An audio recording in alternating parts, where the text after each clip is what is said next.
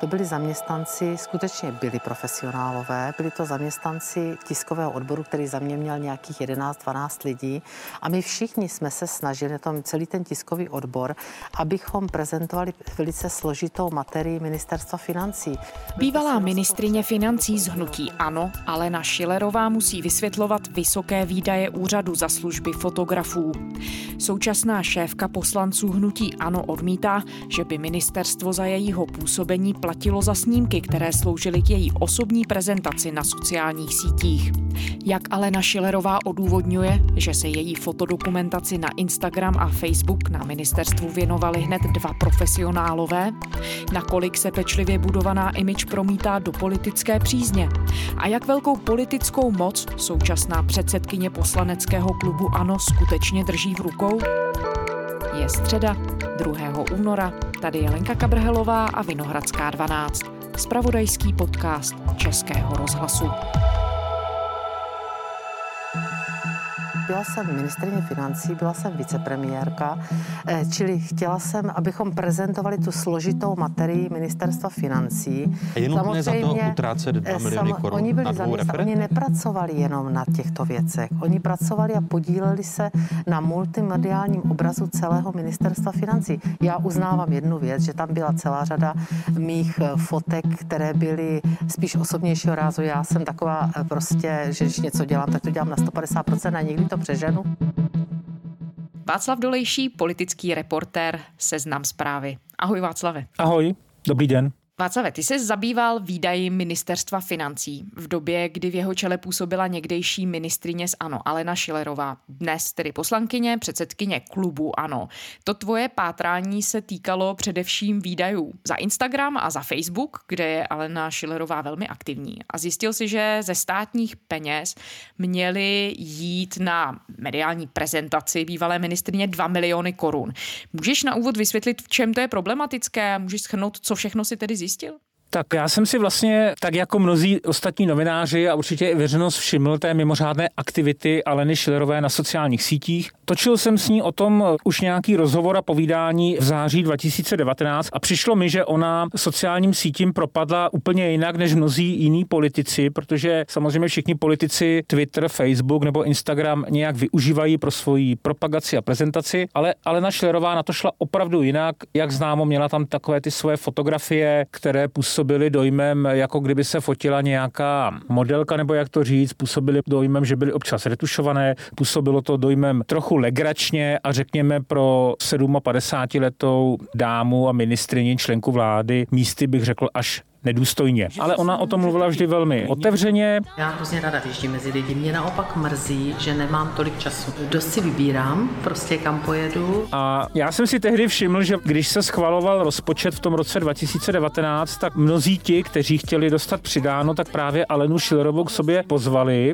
udělali pro ní nějakou show, kde ona se vyfotila nebo natočila video a pak jim skutečně přidala. Neříkám, že to byla finta, jak na ní vyzrát, ale opravdu byla tam souvislost jak u policistů, tak zejména u hasičů, kteří vždy Alenu Šilerovou vyvezli nějakým tím strojem. Ona si tam udělala fotku na Instagram a pak jim přidala na další ty stříkačky. Tak mi to tehdy přišlo zábavné. A mám pocit, že i prostřednictvím sociálních sítí mohu sdělit lidem v České republice, kteří, které to zajímá, co dělám, co si o tom myslím, jaké mám pro to důvody. A no a teď se ukázalo, na to upozornil Deník N, že vlastně jeden kameraman a jeden fotograf odešli z tiskového odboru na konci listopadu, poté, co vlastně už bylo jasné, že nastupuje nová vláda Petra Fialy. A když s tímhle deníkem přišel, tak mě napadlo se ministerstva financí zeptat, kolik tito dva lidé vlastně to ministerstvo stálo, přesně řečeno, jaké byly jejich odměny. A kolik to tedy ministerstvo stálo? To jsou ty dva miliony? To jsou ty necelé dva miliony, jak ministerstvo samo říká bez odvodu, takže pár čtenářů mi pak psalo, že bych tomu ještě měl připočítat zhruba půl milionu korun, včetně těch odvodů, které platí zaměstnavatel, těch 34 4% navíc k té hrubé mzdě, takže vlastně 2,5 milionu a jsou to platy včetně odměn dvou lidí. Jeden byl fotograf Filip Šedivý a druhý kameraman Jakub Konečný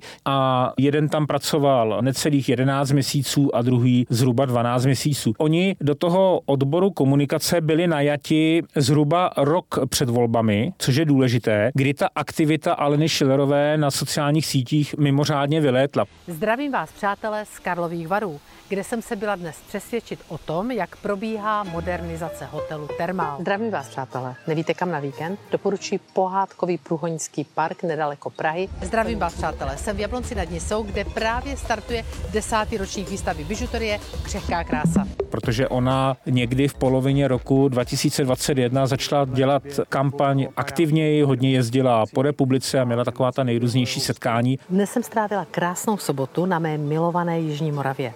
Opět jsem navštívila řadu zajímavých míst a potkala mnoho vřelých lidí.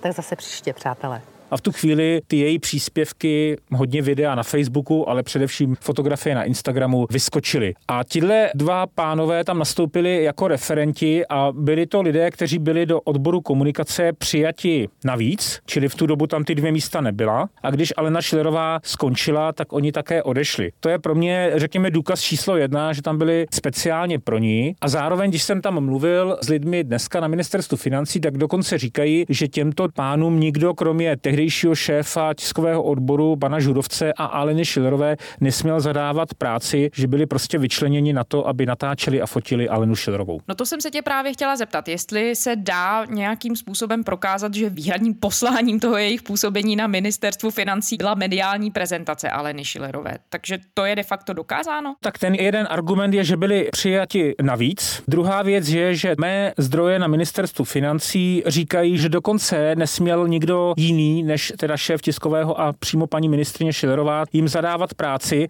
ale abych tohle ještě lépe dokázal, tak dál se doptávám ministerstva financí, které si dokonce na to teda po tom článku nechává udělat nějaký audit, doptávám se na to, kdo přesně je mohl úkolovat a hlavně, co byla ta jejich produkce. Protože paní ministrině Šilerová dneska argumentuje tím, že část té produkce, ona říká osobnější, byla placena z hnutí ano. A ještě dodám jednu věc. Pokud tam byli osobnějšího rázu, nebo se to netýkalo agendy ministerstva financí, tak oni fakturovali hnutí a, a fakturovali mu pravidelně částky a hnutí jim za to platilo. Ale to nějak není prokázané ani na jednu stranu, takže bych se rád domohl toho, co bylo výsledkem jejich práce, což ty fotografie a i ta videa by měly být dneska vlastně majetkem ministerstva financí. Já si prostě myslím, že by takhle měl komunikovat člen vlády, vicepremiér, ministr.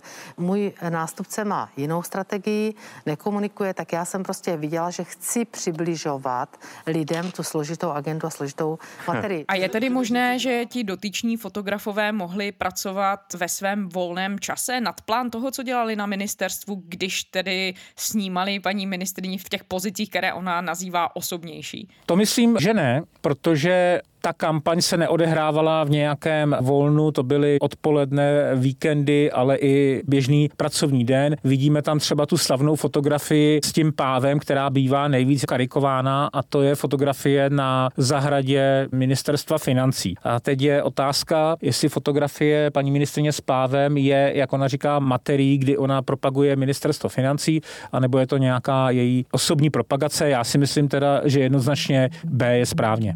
Ty tiskové odbory na těch ministerstvech jsou rozsáhlé a samozřejmě jednotliví ministři je používají i pro svoji prezentaci. Ale jde o nějakou míru, kterou Alena Šilerová zdá se úplně překročila, protože typově, kdybych to tak řekl, tak když minister dopravy jede někam otevírat dálnici, tak samozřejmě jede tam s ním někdo z tiskového odboru, nafotí ho u toho, dá to na sociální sítě jak ministerstva, tak určitě i na osobní stránky nebo osobní účty a profily toho daného politika a tak to funguje, tak se to dělá a nikdo se nad tím nepohoršuje. Čili to udělá člověk placený ze státních peněz, to dá na osobní účet politika. Tady ten problém byl v tom, že tady byli dva lidi, kteří se věnovali jenom Aleně Šilerové. Já to říkám proto, že ona a jiní politici teď třeba píšou opoziční, že takhle to přece funguje všude, ale takhle doslovně a v takovéhle míře to nikde nefunguje, že by byli dva specialisté jenom pro ministra.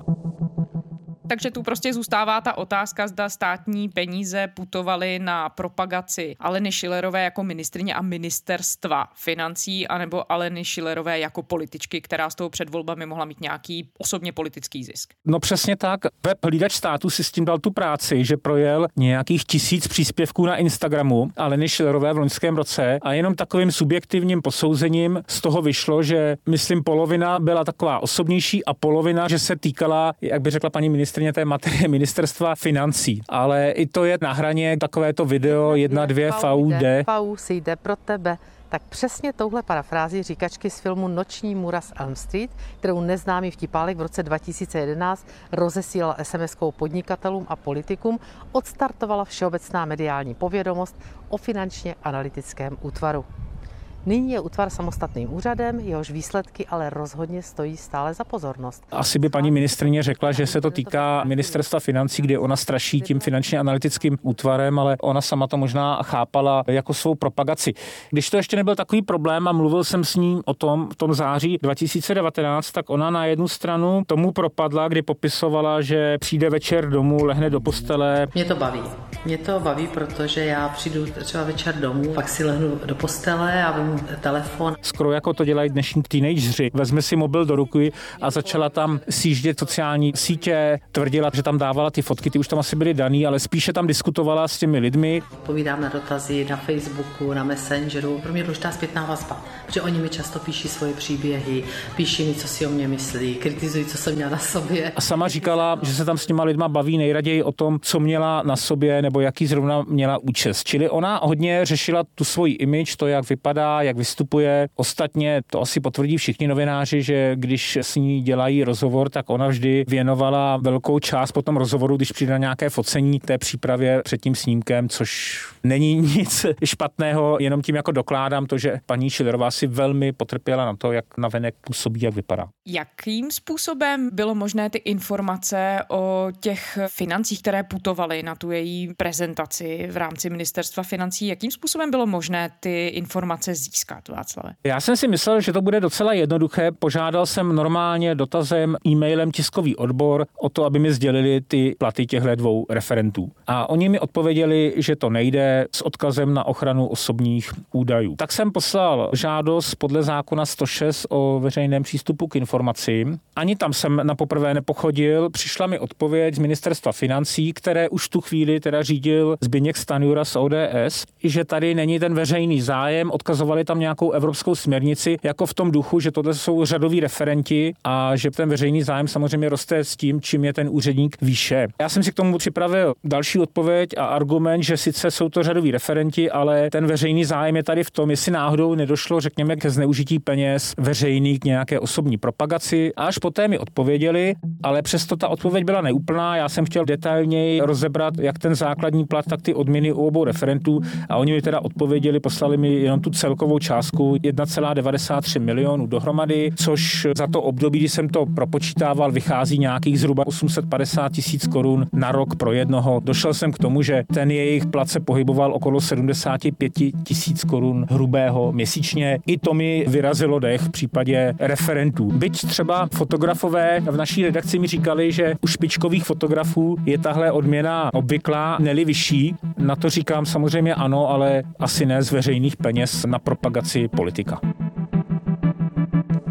A dokázalo samotné ministerstvo rozčlenit nebo vysvětlovalo nějak, kdo produkoval jaký typ obsahu a když šlo tedy třeba o ten ministerský obsah placený státními penězi a když šlo o ten obsah stranický, jak tvrdí teď ex-ministrině Šilerová, který mělo tedy platit hnutí ANO. Nedokázalo to ministerstvo a dokonce je tam, bych řekl, velká neochota těch úředníků na tyhle otázky odpovídat. Já se teď na to doptávám a zároveň vím, že Zbigněk Stanjura po tomhle zjištění zadal i nějaký audit, který by se měl zajímat nejen tím, jak fungoval tiskový odbor, ale i možná další odbory, jestli tam nedocházelo i k nějakým jiným zneužití v éře Aleny Šilerové.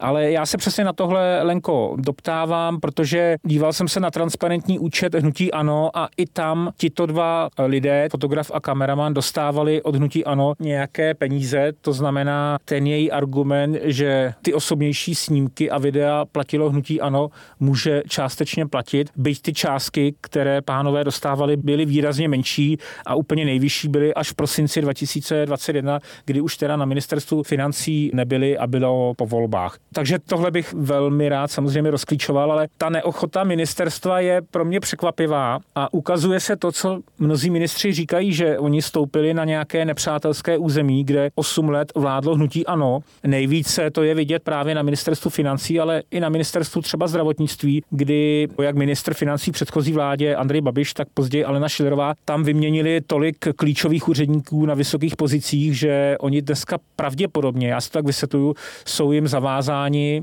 Trochu mi přijde, že té nové garnituře ty úředníci ne snad, že házejí klacky pod nohy, ale ne úplně spolupracují a že to prostě částečně bojkotují. Je to vidět zkrátka na tom, jak neochotně odpovídají na otázky týkající se té kauzy Instagramových foteček Aleny Šilerové. Ty jsi kontaktoval i Alenu Šilerovou se žádostí o vysvětlení. Mluvila s tebou teď? My jsme zmínili to její vysvětlení, které ale padlo v otázkách Václava Moravce v České televizi. Mluvila i s tebou a vysvětlovala ti to nějak? nemluvila, neodpověděla mi ani na SMS dotaz, tak ho poslala moje kolegyně, které teda na ten dotaz odpověděla, ale ta odpověď byla jenom obraťte se na MF jako na ministerstvo financí. No tak na MF jsme se obrátili, ale ona to moc nám vysvětlovat nechtěla. A je tam v tom samozřejmě nějaký dlouhodobý spor a řekněme, až bych řekl nenávist politiků hnutí ano vůči seznam zprávám. No a dá se také z těch fotek říct, z toho také, jak jsi mluvil s různými zdroji, jestli z hlediska nějakého politického PR nebo politického marketingu tenhle typ a styl prezentace bývalé ministrině a teď poslankyně Aleny Šilerové fungoval? Přináší politický zisk? No tak když jsem jednou byl na nějaké reportáži s Alenou Šilerovou, tak bylo vidět, že nějaká část voličů, spíše to byli lidé starší, častěji ženy, ji opravdu zbožňují, milují a i oni tam říkali, že ji sledují právě na Facebooku. A musím říct, že ona je někdy komentátory a politickými analytiky trochu zesměšňována, ale sociologové nám říkají, že ona je, Alena Šilerová, docela dobře vnímána právě nějak nějakou částí voličů a voliček. Z toho důvodu, že ji považují za někoho, kdo ačkoliv je zhnutí ano, tak je svým způsobem nekonfliktní, dokáže se domluvit, ona má tu pózu, kdy jako naslouchá, je taková laskavá, pak najednou je z ní diblík, pak najednou přechází do útoku, zároveň je to ta politička, po které všechno steče, veškerá kritika. A tohle je možná něco, co se části voličů líbí. Je otázka, jestli je to díky tomu, jak fungovala na sociálních sítích, byť i si myslím, že tahle její tvář se pomalu teď v opozici trochu mění a možná se i tyhle ty plusové bonusy, o kterých jsem mluvil, možná se i časem rozpustí. Můžeme připomenout, jakým způsobem se vlastně Alena Šilerová dostala tak vysoko v politice, jak se dostala do přízně Andreje Babiše, se kterým původně působila na ministerstvu financí, když on ještě byl tím ministrem. On ji zaregistroval v Brně, kde byla, myslím, šéfkou finanční zprávy, pak si ji přivedl do finanční zprávy v Praze, zalíbila se mu, udělal z ní nejprve svoji náměstkyně na ministerstvu financí a pak i tedy ministrini v nové vládě. Vítám vás, je to vlastně na domácí půdě. Děkuji. Vítám vás doma. Teda jsem tady byl taky doma. Děkuji, Jednou ze čtyř žen v nové vládě Andreje Babiše je Alena Šilerová, nestraník za hnutí ANO. Povede ministerstvo financí, dosud byla náměstkyní ministra financí a mimo jiné měla na starosti zavádění elektronické evidence tržeb. Narodila se v roce 1964 v Brně. Vystudovala tam také právnickou fakultu, dnes Masarykovy univerzity. Je vdaná, má dvě děti. Mezi svými koníčky uvádí lyžování a čerbu. Já se okamžitě kontinuálně ujmu své práce Moje priority si myslím z velké části jsou známy. Především je to na prvním místě zjednodušení daňového systému. Ona je určitě loajální, odaná. Andrej Babiš, to není nějaký dojem, ale fakt, který vidíme i v Agrofertu, hodně sází na ženy, obklopuje se jimi, jak ve své firmě Agrofert, tak jsme to viděli vlastně i v politice, že zatímco muže velmi často peruje, křičí na ně a ty své ministry muže často měnil, tak u těch žen to tak nikdy nebylo. Oni samozřejmě mu byly bezmezně odané, ale zároveň on je prostě neměnil a velmi často bych řekl, že na ně i dal. Já si třeba nedovedu představit, že by se někdy pohádal s Alenou Schillerovou a ona zase ochotně plnila asi všechny jeho příkazy, rozkazy a možná i ty nevyslovené. Ale takhle se dostala do jeho přízně. A víme, jaké vztahy mají v tuhle chvíli. Já mířím k tomu, že Alena Schillerová tento moment je předsedkyní poslaneckého klubu, ano, což je velmi vlivná role v rámci jakékoliv strany. Je v tom jejím případě spojena ta role i s reálnou politickou mocí?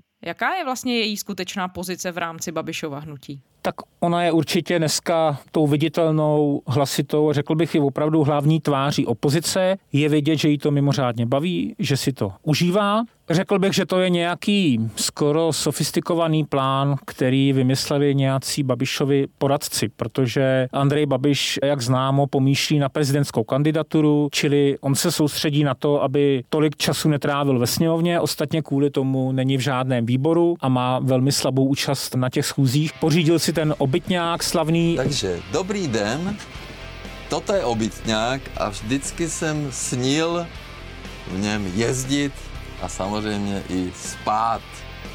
A proč?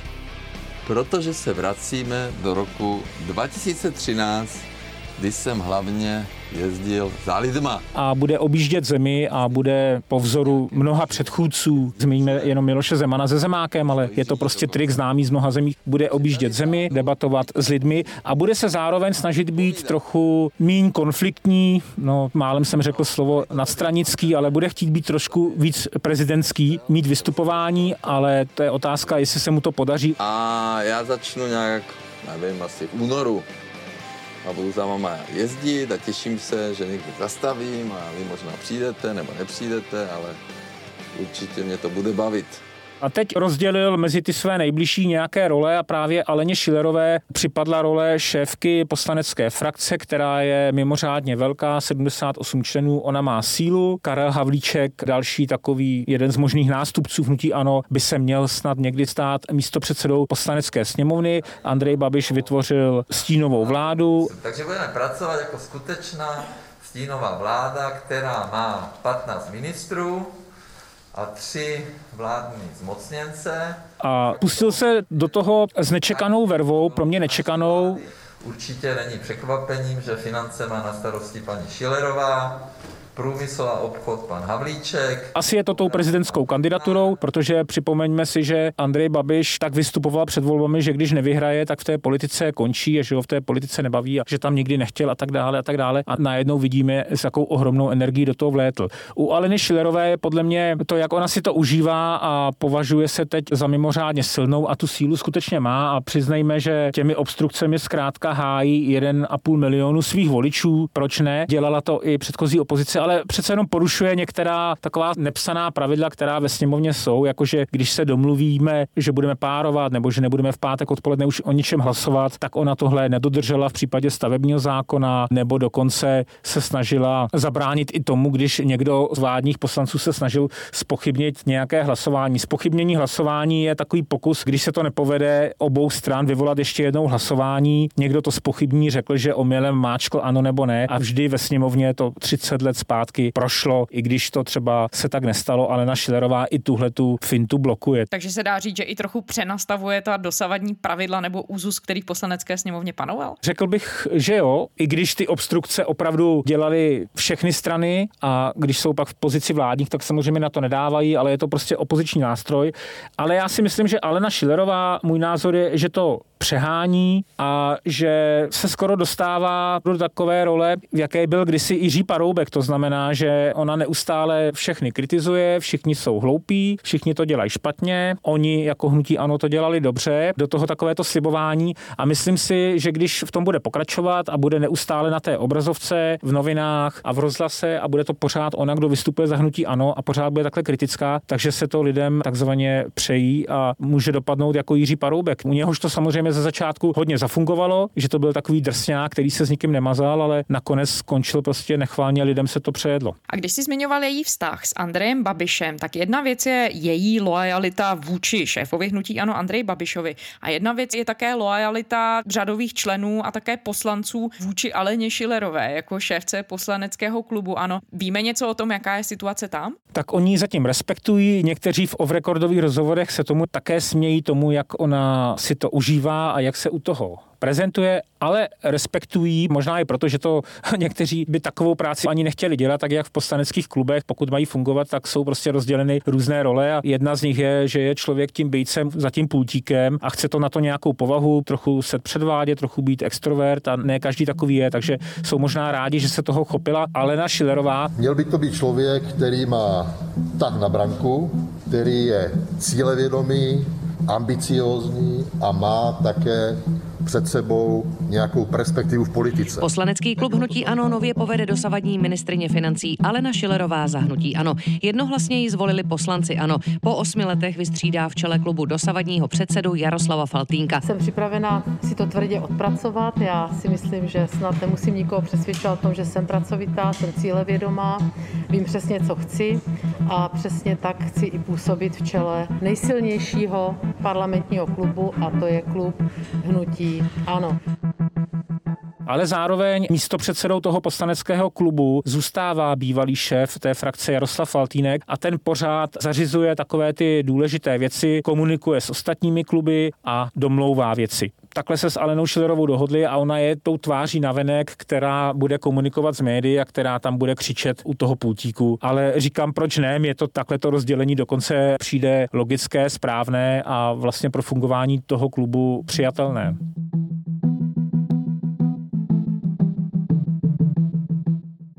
Hnutí Ano se Václavé dlouho prezentovalo jako strana, která, jak říkala, bude pracovat, označovala to tím termínem budeme makat. Když se teď díváš na tu prezentaci a vůbec na ten styl, který volí Alena Šilerová, odpovídá to tomu původnímu tvrzení o tom, co hnutí ano bude dělat. Jaký je tu balans mezi tou reálnou politickou prací a mezi tím, co už je hodně soustředěné na nějakou vizuální a PR kampaň jednotlivých politiků? No ono, Lenko, v té opozici vlastně kromě tohodle moc jiného dělat nejde. A já myslím, že z pohledu voličů hnutí ano a i z pohledu třeba toho milionu voličů, jejichž hlasy propadly, teď myslím sociální demokraty, komunisty, přísahu a další, tak to vlastně dělá hnutí ano dobře. Ta situace se vlastně úplně změnila oproti předchozímu volebnímu období, kdy tady bylo dominantní hnutí ano, které bylo v menšinové vládě se sociálními demokraty a občas požádalo o podporu komunisty, kteří je nějak tolerovali, občas občas třeba Okamurovu SPD a proti tomu jsme měli naprosto roztříštěnou opozici, která neměla jasného lídra a která teprve před volbami se sformovala do těch dvou koalic a uspěla. Zatímco dneska jsou ty karty jasně rozdané, je tady jedna velká opoziční síla, hnutí ano a vedle toho Okamurova SPD a já myslím, že oni dělají to, co jejich voliči od nich čekají. Já myslím, že jsou to voliči, kteří se bojí toho, co deklaruje nová vláda, to znamená, že se bude šetřit, že se bude třeba ve státní správě propouštět propouštět, že se nebudou tak výrazně zvyšovat platy, ba právě třeba naopak a očekávají od hnutí ano, jimž dali hlasy tito lidé, že tyto jejich zájmy budou bránit hlasitě, že za ně budou bojovat a to Alena Šilerová celé hnutí ano dělá, takže já myslím, že oni tu svoji opoziční práci dělají jak nejlíp mohou a nijak moc jinak to nejde. Samozřejmě je tady ta míra, jak už jsem říkal, nepřehnat to, nestat se tím, kdo jenom boří a já myslím, že k tomu se hnutí ano, a speciálně Alena Šilerová trvá trochu blíží. A když se na úplný závěr vrátím ještě k té kauze Instagramu a potenciálně i Facebooku,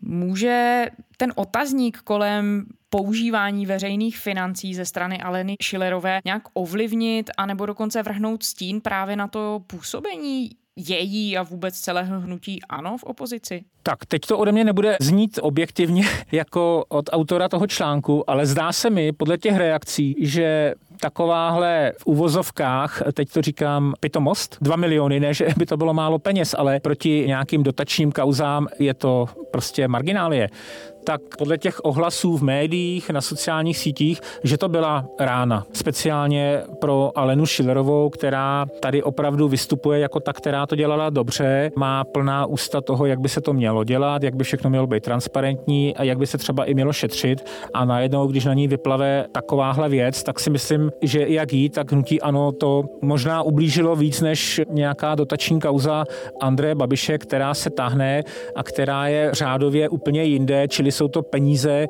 které si ne každý dovede představit. Ale jsem v tom hodnocení trochu neobjektivní, ale překvapil mě ten mediální zájem o to, kdy všichni probírali 2 miliony pro fotografa a kameramana Aleny Šilerové. Václav Dolejší, politický reportér, seznam zprávy. Děkujeme za rozhovor. Děkuju. A to je ze středeční Vinohradské 12 vše. K našim dílům se můžete kdykoliv vrátit ve všech podcastových aplikacích na serveru iRozhlas a také v aplikaci Můj rozhlas, kde je i všechno další rozhlasové audio. Psát nám můžete na adresu vinohradská12 zavináč rozhlas.cz. To byla Lenka Kabrhlová. Těším se zítra.